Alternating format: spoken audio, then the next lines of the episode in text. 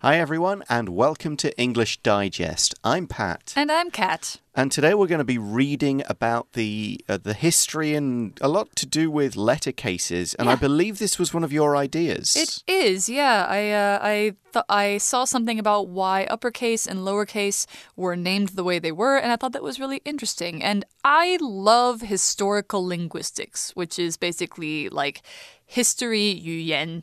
Um, so uh, yeah, I, I really like language history. So this was a really a really cool thing for me to do. Yes, yeah, it's uh, it's quite interesting to read. I didn't realize it had gone. I knew there had been obviously some changes here and there Mm-hmm. Uh, over, you know, because obviously you look at old writing, you go, I can't read this, but Yeah. uh, I or do. I can read it, but I don't know what in the world it says. Right, Yeah. and and thinking back to all those, looking at these old parchments, like um, not far from where I grew up, there is one of the copies of the Magna Carta, and it is written in this kind of Yeah. uh, what would have been tenth or eleventh century language, Yeah, and 10th script. century English. That's that would be so old that I don't think we could read it anymore. Yeah, it's you can't even you you could probably get it translated and it says bits of it around, but it's got that very curling thing, and a lot of it's like no spaces kind of stuff. Mm. I bet you that that was written around the same time that some of these things happened in the article. I think so. Well, without further ado, then, let's read through the article and find out all about uppercase and lowercase letters. If you were to write someone a message in all caps, they might think you were shouting. But this wasn't always the case. In fact, the Roman alphabet, which is the origin of the English alphabet, had no other letters aside from capitals. The alphabet you're reading right now has undergone remarkable transformations. Just how did it become what it is today? Roman writing was initially composed of sharp angled letter forms. The smaller, more rounded lowercase letters date back to the invention of uncial script, which was used in 4th to 8th century Europe. Around this time, animal skin based papers became popular as writing materials, as they were less coarse than older plant based papers. Their surfaces allowed scribes to write with smooth, circular strokes. When Charlemagne came to power in the 9th century, he instituted Carolingian minuscule, a more contemporary version of uncial script, as a universal standard. It was more legible than older scripts and introduced lowercase letters, spacing between words, and punctuation. This form of writing ultimately became the modern alphabet. But why are the two kinds of letters in this alphabet called uppercase and lowercase? These words come from the early days of printing presses. Type designers who used letter blocks for printing in the 1400s put their letter sets in wooden cases. The more frequently used small letters were put in the case on the lower part of the worker's desk within quick reach, and the capital letters sat in the uppercase. The next time you write your name in English or type on your phone, think of the long road these letters have taken to be in use today. So, this is all about uppercase and lowercase letters. Mm-hmm. Uppercase we also call capital letters, Right. and lowercase we call just small letters. Yeah. It's it's just different names for the Yeah. same things, really. And Or you can, apparently you can call lowercase minuscule too. But Okay. that's more formal. Yes. Yeah. And you can see them both in our title. We have ABCs in lowercase and ABCs in uppercase.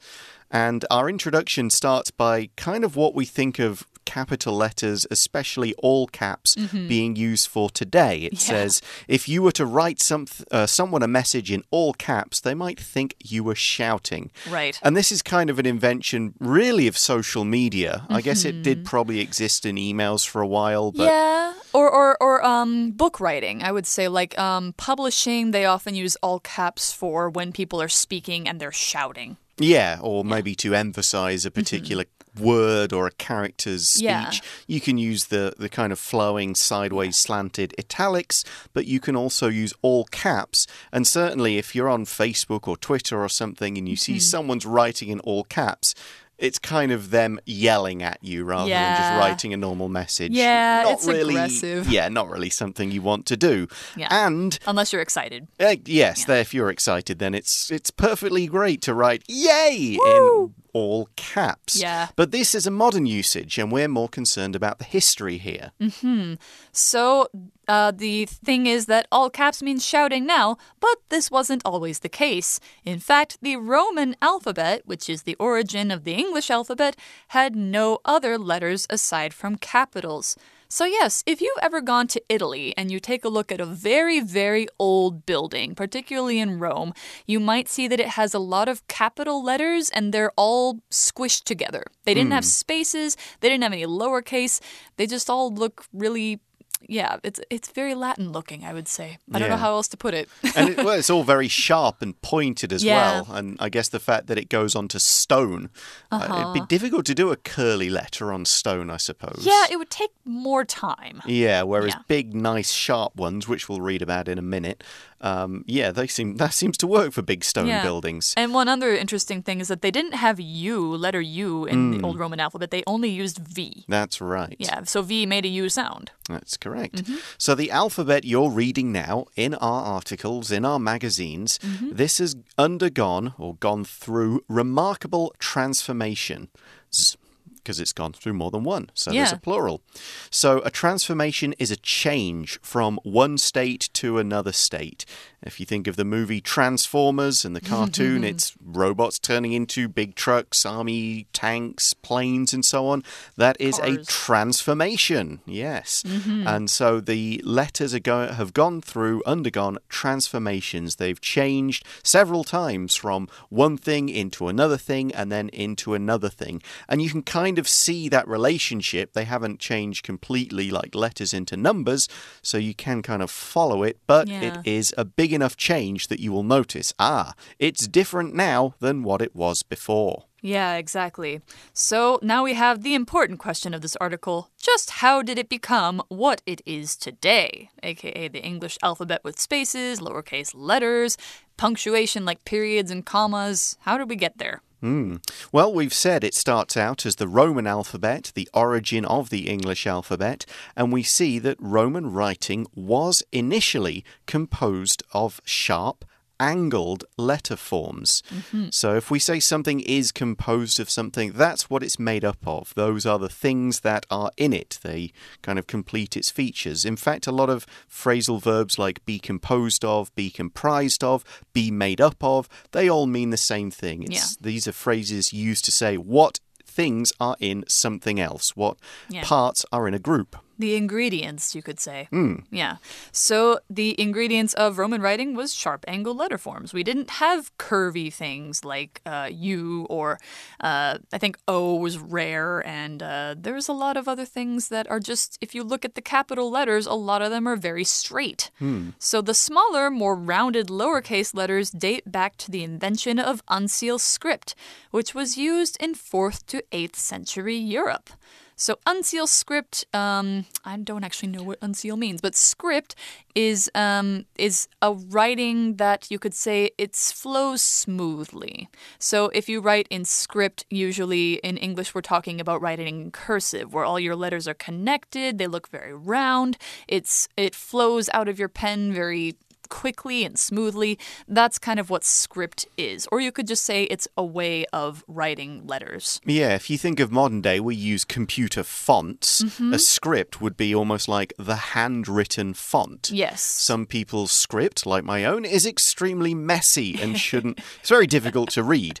Uh, if you were a very talented writer, or you know, and that was your job, you make lovely, you know, business cards. We'll look at some writing jobs in a moment, but a your script would be basically like your handwriting Yeah, when you're the way that you write. yeah, trying to do something. Mm-hmm. Um, so yeah, this was in Europe. This was uh, kind of after the Roman Empire had. It was still Fallen, around, but yeah. it wasn't quite as big and wasn't. In Western Europe, I think it was gone already. I think you're probably right, yes. And so all of these countries, which had been previously using Roman capital, big spiky letters, Mm-hmm. had started to go, well, we maybe go back to our old systems or move to something different. Yeah. And kind of changes are starting to happen. well, it's about what kind of was invented or developed around that time. Hmm. Yeah. So what it says is around this time, animal skin based papers became popular as writing materials, as they were less coarse than older plant based papers. So let me first talk about this word coarse, and then we can talk about what kind of papers we're talking about. So, coarse is kind of a a word for rough. Hmm. Um, you could say that rough applies to anything that is not smooth. Coarse is like anything that you can feel between your fingers that is not smooth. So if you have um, coarse fabric, you might feel it and you feel it's kind of scratchy, like wool sweaters or something like that. A coarse paper would be a paper with a lot of bumps, a lot of small lines, and things like that. It would not be smooth. It would not feel, uh, you know, very flat. It would feel kind of rough. Exactly.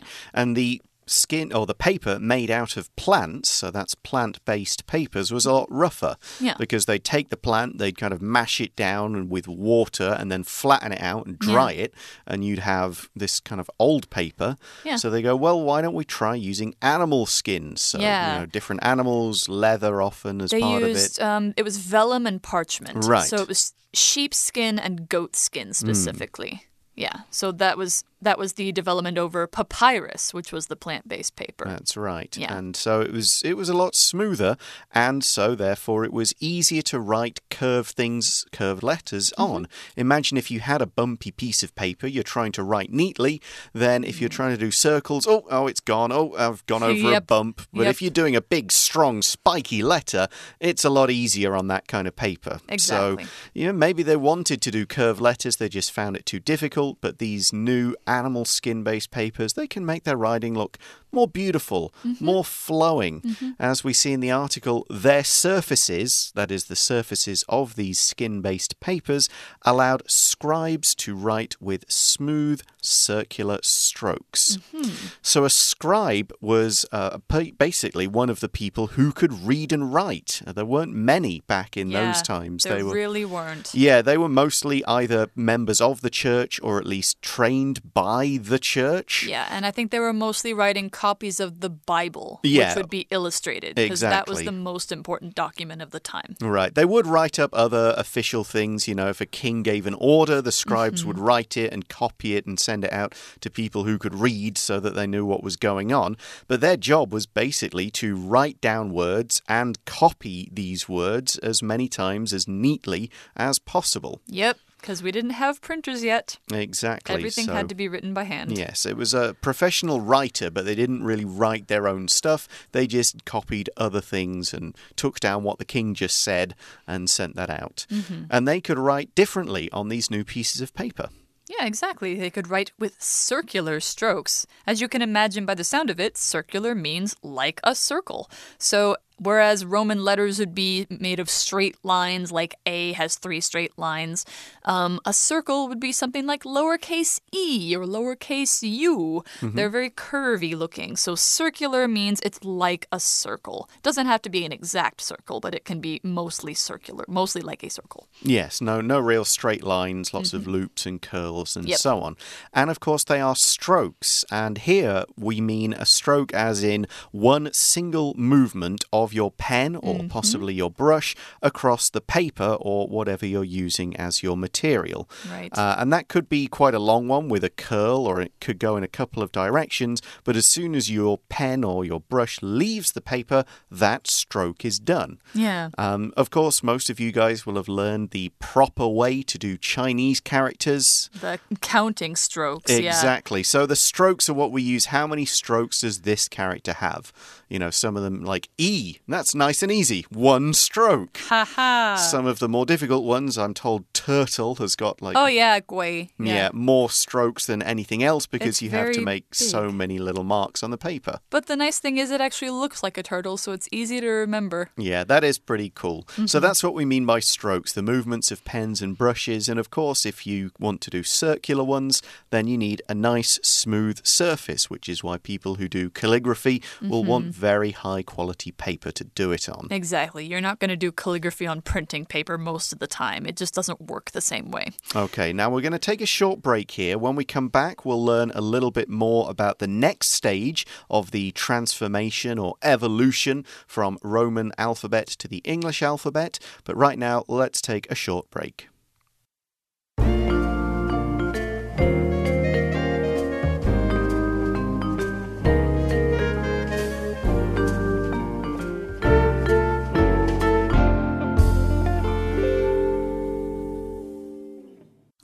Are back with our article on ABCs lowercase and ABCs uppercase. So we've talked so far about how the uh, English alphabet originated with just capitals, which are very sharp, and then the development of some new writing materials created the opportunity for circular strokes, like uncial script. Very mm -hmm. rounded looking and very cool looking if you've ever seen it on a manuscript or something. So now we have, we're talking about a new stage in this, and it has to do with the transfer of power. So somebody new rises to power in Europe, and we're talking about Charlemagne. When Charlemagne came to power in the 9th century, he instituted Carolingian minuscule or minuscule, a more contemporary version of uncial script, as a universal standard. So Charlemagne is this very famous ruler who I believe was instituted by the Pope as the Emperor of the Holy Roman Empire. Yes, he was the first one. He yeah. kind of came out of sort of a bit in from Central Europe, conquered most of what is now France. Yeah. Um, and, and, then Germany? yeah, lots of Germany yeah. where he was fighting. He was he was a Christian king, mm -hmm. and so the people in Rome made him the Holy Roman Empire and gave him a lot of power. Yeah. And he he made all kinds of reforms to currency, to laws, to mm -hmm. all kinds of things yeah, he, he was based, a big deal. Yeah, he kind of pulled uh, Western Europe out of the kind of Rome has fallen, we've got no empire anymore, to all right, things are a little more safe and a little less kind of messy and chaotic and yeah. kind of pulled Europe away out of those dark ages towards the more modern times. Yeah, I mean, the, the church was still a significant power, which is why they were able to make him into an emperor. Mm. But um, he definitely did a lot for Europe during that time. So he came to power in the 9th century. This is after uncial script has been used for about four or five centuries. He instituted Carolingian minuscule. So the Carolingian Empire, I think, is what his his, emperor was called? Yes. Yeah. Um, Charlemagne basically means Charles the Great, ah, uh, if you ah, translate Carol. it. Yeah, and Carol is the more German or form of it. So Carolingian basically means of Charlemagne's time and that of his descendants. Mm -hmm. The Carolingian like dynasty of France, yeah. which went on for a while before the next uh, dynasty came along. Oh. Um, so, yep, so that was why his name gets attached to this form of writing. Yeah, exactly. Yeah, he instituted this. If you institute something, basically you start it, you make it a law or you make it a rule, and you make it so that everybody kind of follows it, not just in your time, but in the future. A mm-hmm. government would institute new laws. They would put them on the law books and say, this is now a law, everybody's voted, it's agreed, and if you look it up, you can find it in our law books with all the different this is what happens if you break the law, this is mm-hmm. how we apply the law, and so on. Yeah, like how last year during the pandemic, a lot of rules were instituted about wearing masks and what you could do and not do in public. Yeah, and people coming into Taiwan. So we had to institute all those rules to keep people here safe. Mm -hmm. And Charlemagne instituted this new type of writing, Carolingian minuscule. Mm -hmm. So Carolingian minuscule, if you look at it, uh, it looks like uncial, but is more separated. Okay. I think it's it's uh it's less like a bunch of round strokes that just look like a bunch of M's or N's, mm -hmm. and uh, it looks more like modern English letters. You can almost read it, almost you know, easily. Okay. Almost. yeah, I, I believe we will have pictures of some of this in yes, our magazine, but we uh, we're recording this before the artwork is done, so I haven't actually had a chance to have a look just yet, but hopefully you'll see them in our magazine. Yes. But what it was was contemporary. Mm -hmm. So contemporary uh, can mean modern, but in this case it means more like of that time. So con means with, and tempo, of course, means time. So it's with that time. So it means that for uh, the time that Charlemagne was doing this, Carolingian minuscule was the uh, the version of script that was the most modern at that time. Yeah, the cutting edge yeah. of that time. Yeah, so you could say something is contemporary to somebody. That means that that's when it happened. Mm. Yeah. So it was a more modern form of writing, and he made it a universal standard. If something is universal, then it's either known or used pretty much everywhere. Uh, if for those scientists of you out there, you've probably seen the periodic table with all those letter combinations, you yep. know, AU for gold and all the rest of it, C for carbon. That's a universal standard for chemical elements. Yes. Everybody uses it, everybody follows it. Uh, pretty much all around the world, we have a universal 24 hour clock. We Yeah. all follow that. We pretty much all follow the seven day week. Yeah. That, those are universal things. Very true. Some things aren't universal. You know, every country pretty much has its own money. Uh, if you think about power outlets, you've got different plugs in different countries and different parts of the world. They're not universal. But basically, Charlemagne said, Here is our new writing, and this is what anybody who is kind of ruled by me, and that was quite a big area, Yeah. uh, should follow. And of course, once you see the big, strong power doing it, all the others are like, Let's do that too. It sounds like a good idea. So if your if your uh, if your language could be written in alphabet at that time, it would probably be written in this script. Hmm. Yeah. And why did they want to do this? Well, the article explains it was more legible than older scripts and introduced lowercase letters, spacing between words, and punctuation. All things we love in English today. Hmm. So if something is legible, that is a way of saying that it's possible to read or easy to read. So is your handwriting very legible, Pat? Only if I try extremely hard. I think my cursive is legible, my print is okay. My father is a doctor. They are well known for not having legible handwriting. Very illegible. Yeah, so I you look at his signature, you've got no idea what his actual name is. It's Mm-hmm. just a few curls and a fly that's been squashed on the paper. Yeah, sounds Um, sounds about right. But this this Car- Carolingian, Carolingian minuscule was more legible. It was easier for people to read, Yeah. uh, so they could learn to read with it, which was quite important as time went on. Yeah, because he wanted people to learn how to read. Yeah. Fun fact Charlemagne couldn't read. Mm, there we he, go. He wanted to read, but he couldn't read. It was just too hard. Yep. So he also introduced these lowercase letters. Maybe that helps with the reading. Spacing between words, which would 100% help if Yeah, you know where one stops and one begins. Oh. And punctuation. Uh, so punctuation is things like periods, commas, quote marks, colons, semicolons, and all of the apostrophes. All the marks you see that are not letters in writing. Yeah, that basically stand for ends of sentences, breaks in sentences, uh, letters that happen to be missing. They Mm-hmm. indicate possessives. Imagine trying to read English with no punctuation Oh, today. That it would, be a nightmare. It would be terrible. So, we've got a lot to thank Charlemagne for in terms of turning writing into something we can read. Mm-hmm. And this form of writing ultimately became the modern alphabet. Hurrah! So ultimately means in the end. So, yes, there were changes along the way. There were probably a few more uh, kind of transformations as different letters kind of take on slightly different shapes over time. But in the end, today, ultimately, when kind of all this time has passed, this is the modern English alphabet. That's right. So it was kind of the first script to have both uppercase and lowercase letters. And now we're going to talk about why they are called that and not just capital and small or capital and minuscule.